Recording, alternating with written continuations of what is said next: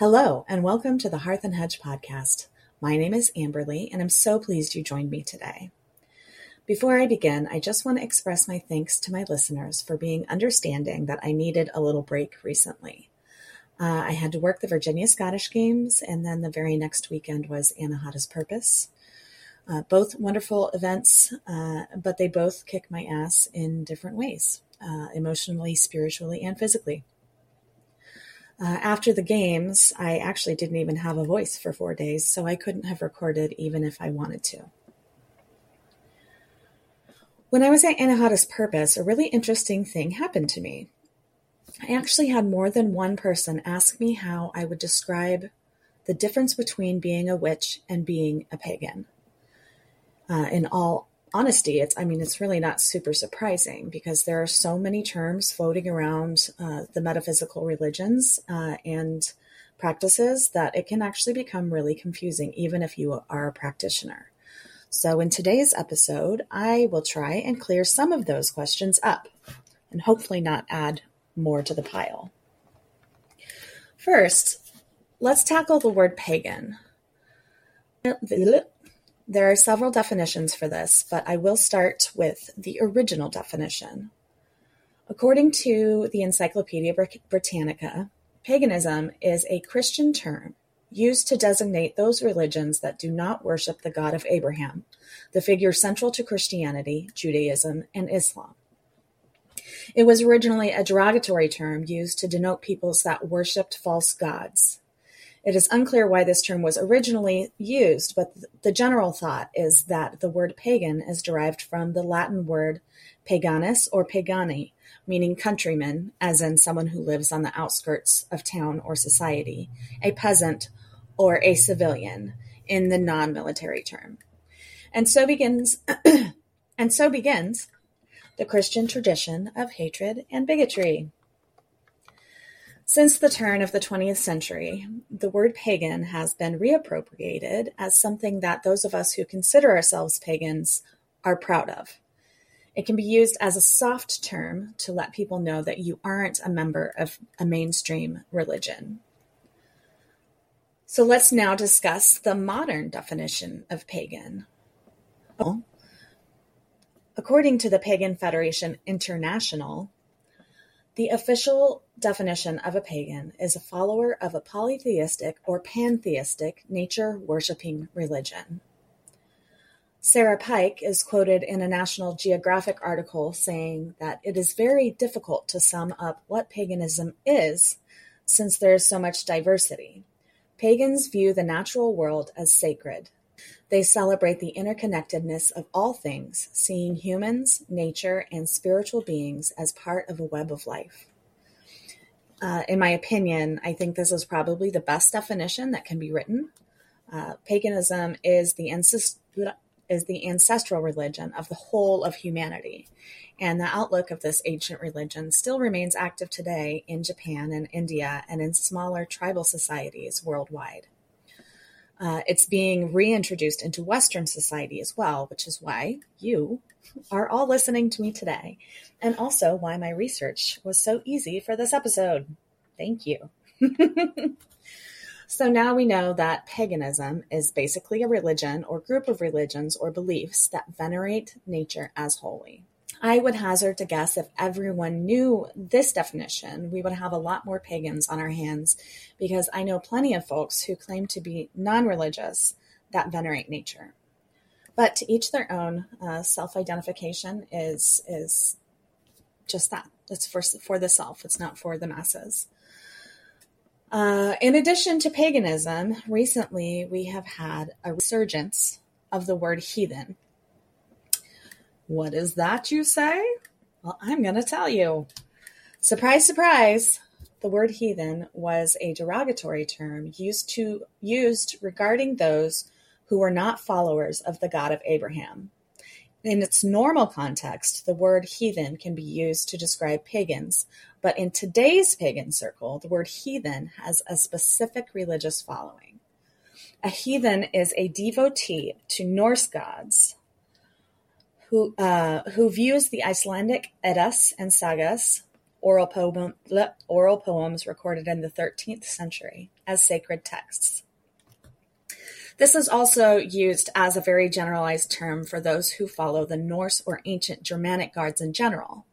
Note that Norse and Germanic gods aren't only in Iceland, so that is why that specific definition for those who follow, follow the Icelandic Eddas and Sagas isn't really all encompassing. Uh, but heathen can be, or the term heathen can be. Uh, because I am not a heathen, and there are so many nuances to the religion and the sub religions, I am going to defer you to a really wonderful and informative YouTube video by Ocean Keltoi called Asatru, Norse Pagan, or Heathen. Which one is right for you? I watched the video during my research for this episode, and he describes the differences so well that I don't actually think I could do it real justice. It's only about a 12 minute video and well worth your time. I will drop the link in my show notes as well as on my resources page. Definitely give it a look. It's a great, great video. Now, let's touch on Wicca. Many of us who are my age, uh, you know, elder millennials, 40 plus, and our witches today started with our toes in the Wicca pool. The first word I can't read. First, comma, the word Wicca derives the word Wicca derives from an Old English word referring to sorcerers in Anglo-Saxon England. Cheebers. Is Mercury still in the microwave? I feel like it is. First, the word Wicca derives from an Old English word referring to sorcerers in Anglo-Saxon. First, the word Wicca derives from an Old English word referring to sorcerers in Anglo-Saxon England. God, I got through it that time. Wow. That was a hard that was a hard sentence. In the early 1950s, Gerald Gardner, founder of the Gardnerian tradition, coined the pagan witchcraft community as the Wicca. He claimed to have learned this term from his initiation into the New Forest Coven in 1939. Wicca was originally an all-inclusive term for pagan witchcraft practitioners. It was eventually adopted as a term that differentiated followers of British traditional witchcraft from other practitioners of witchcraft and pagan witchcraft. Many believe that Wicca and witchcraft are interchangeable words, but they are not. All Wiccans are witches, but not all witches are Wiccans. Additionally, all Wiccans are pagans, but not all pagans are Wiccans. Herein lies the confusion. Wicca is used to discern the form of witchcraft that is actually practiced as a religion, with a goddess and god being the main deities honored. There is a sect of Wiccanism called the Dianic tradition that worships only the goddess. I am not a Wiccan, and I don't claim to know the ins and outs of the Wiccan religion. But if you listen to my podcast and are Wiccan, then you likely know where you stand. If you are not a Wiccan, but get asked about what a Wiccan is, hopefully this will help you to differentiate between Wiccan and what we will discuss next. Next, the word witch means a lot of things to a lot of people. The dictionary definition of a witch is a person thought to have magic powers, especially evil ones, popularly depicted as a woman wearing a black cloak and pointed hat riding a broomstick. The historical Christian religious definition is a woman who is believed to practice usually black magic, often with the aid of a devil or familiar. Less commonly, but more likely now, a witch is a practitioner of witchcraft, especially in adherence with a neo pagan tradition, family tradition, or religion. So let's break that down a bit. I'm going to assume we all know that the first two definitions I gave are a bunch of BS. I mean, of course, minus the cloak, the hat, and the broomstick. Although my broomstick doesn't fly, I do have one. Uh, witchcraft rarely has anything to do with the Christian devil because the vast majority of us don't believe in the Christian pantheon. Because the vast majority of us don't believe in the Christian pantheon in general. A witch is someone who uses the energies of the universe to man- manipulate the world around them manifestation, prayer, spells, rituals, and meditation are all ways to focus energy into a specific desired outcome. We also know that our energy must also be a physical man- manifestation, meaning do the work to support the wish. Being a witch does not mean you have to be Wiccan or pagan or any specific thing. Being a witch is a completely separate identifier. Each practitioner of witchcraft can have their own style of practice. Witchcraft is the epitome of choose your own adventure. You can be Christian. Don't come at me. It's an actual thing. Don't come at them either. They're allowed to believe what they want. Uh, you can be a Christian, Wiccan, pagan, atheist, agnostic, Jewish. The list goes on. You can be any of these things or none at all and still be a witch. The majority of witches you encounter in today's world are likely pagan, but they are not the be all and end all, nor are they better or worse than other witches. There are so many subgenres of paganism, heathenry, and witchcraft that I could make this episode go on for hours. Um, but we'll stop there for today.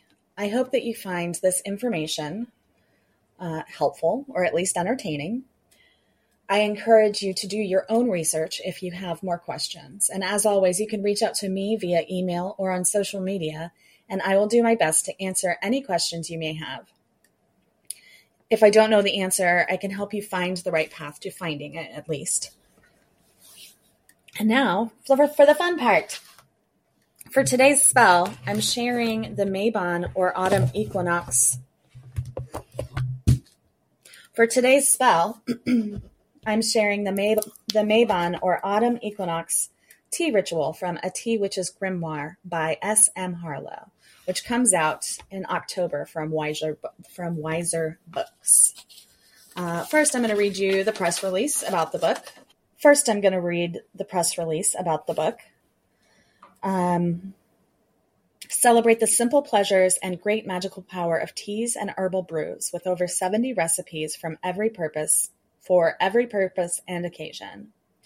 A Tea Witch's Grimoire offers recipes for magical botanical brews of all sorts, teas, elixirs, potions, and concoctions, accompanied by spells and rituals to put these brews into action. Whether you're looking for prosperity, protection, mental clarity, love, or beauty, this tea spellbook has a carefully crafted recipe for you. The author, Susan, Susanna Harlow, first started to learn tea witchcraft and lore as a young girl at her grandmother's side. In this book, she now presents the recipes and magical tea lore she learned and perfected over the years. Here's just a sample of the cornucopia of magical recipes, spells, and botanical brews that can be found within. Celebrating the holidays of the Wheel of the Year, honoring the phases of the moon, aligning with your astrological sign, using crystals as part of your tea magic, working with everyday problems and personal aspirations. Also included is an information-packed section listing recipe ingredients and how they correspond with specific energetic qualities and personal goals. A version of this title was previously available directly from the author, but this one is updated. Um, the author, about the author, S. M. Harlow discovered her love of wildcraft over two decades ago when she is not writing, Susanna is studying to become a doctor of traditional naturopathy. She lives just outside Birmingham, Alabama, with her husband, son, and their adorable, fluffy Welsh corgi. Unfortunately, they don't tell us the, the Welsh corgi's name, but I know we all want to know it. So now for the spell. Actually, I think this is more of a ritual. Uh, so this is for Mabon, which is coming up uh, Saturday, September 23rd uh, or the autumn equinox, also it is referred to. The best time to do this ritual is at sunset. At the center of your ritual space, place a very large wooden wreath and decorate it with bundles of rosemary, sage, and bay. You may also decorate the wreath with carnelian, citrine, obsidian, tiger's eye, and moss agate crystal. Place a beautiful traditional cast iron teapot at the center. Obviously, folks, if you don't have some of these things or all of these things, you can substitute. This is just uh, Harlow's rendition. Beside the wreath, collect a bundle of paper tags and have a pen on hand. Place a strainer within the teapot and in it blend one teaspoon of oolong, one teaspoon of chamomile, one teaspoon dried apple pieces, and one stick of cinnamon. Pour 195 degree water over the tea. If you don't have a way to measure the temperature, just I'm sure boiling water will work. Let it steep for three minutes. In a censer, burn an incense of sage, marigold, and myrrh. As the tea is brewing, each person in attendance may take a paper tag and write upon it a one word wish, and clasping it between the hands, chant, We give thanks to the bounty of Mother Earth. May we, may we too find our own bounty and wishes fulfilled. Using string, attach the paper bags to the wreath. Serve the tea and toast to wishes, wishes granted. Drinking to oh, Jesus Christ. Using string, attach the paper tags to the wreath. Serve the tea and toast to wishes granted. Drinking to seal the spell and to accept these energies into yourself.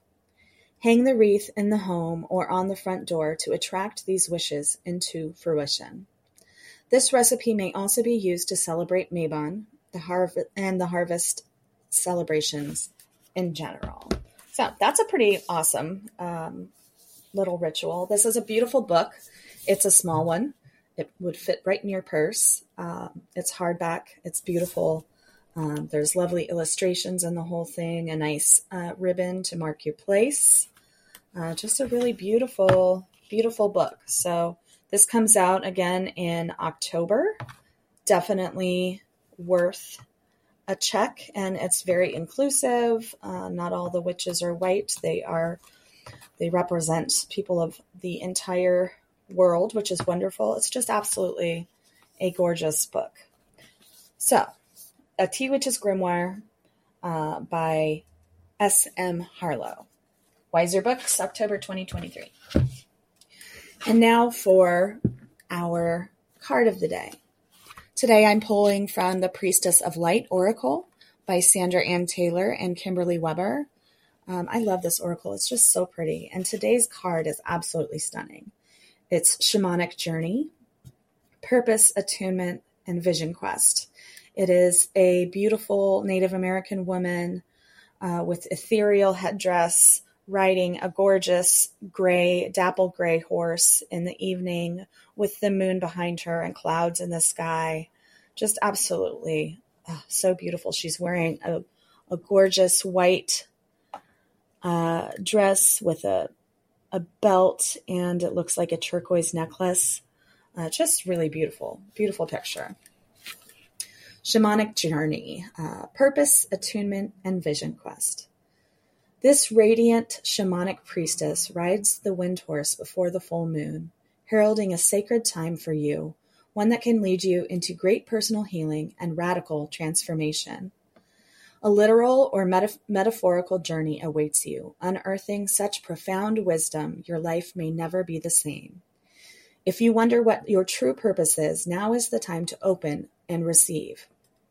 The white feathers of the priest- priestess priestess's headdress are a symbol of spirit, a message about freedom from the mundane world. The pursuit of spiritual matters may be where your greatest purpose lies, and the expression of your spirit's value and power may come in, in the form of shamanic practices like healing, ceremony, and psychic vision. Let yourself look first to this side of you, for it could reveal the core purpose from which all other intentions and activities grow. The antler in the priestess's left hand is a symbol of higher concentration. Since a young deer regularly sheds its antlers, the message here is to take some time to learn what old perceptions need to be shed for your own growth and higher purpose. Attune to the voice of your higher self and don't be afraid to let go, for the promise of new opportunities and expanded perceptions is clear. These new approaches approaches will Illuminate your passage and your vision quest. You deserve to devote yourself to your own soul's evolution. Meditate on your purpose and envision the inner and outer journeys that will bring you greater attunement. Once you prioritize this process, your purpose will be fulfilled in magical and even miraculous ways. Today's affirmation is I am attuned to the shaman within. I devote myself to my own soul's journey, and I am blessed. So beautiful. Absolutely gorgeous. All right, friends. Um, thank you so much for joining me today. I really had so much fun researching this episode. Uh, it just seemed perfect for my my jump back in. So again, if you have questions or anything, you can reach out to me. Uh, you can find me on Instagram and Facebook at the Hearth and Hedge, on my website, thehearthandhedge.com, or you can email me at thehearthandhedge at gmail.com. Um, I also have a Patreon. It's patreon.com slash the hearth and hedge. I actually have a new lineup of Patreon tiers, um, including a craft tier. Um, and as always, if you like what you hear, please feel free to uh, leave a review uh, wherever you find your podcasts. it's been a while, folks. It's been a while. Uh, all right. Well, we'll see you next time.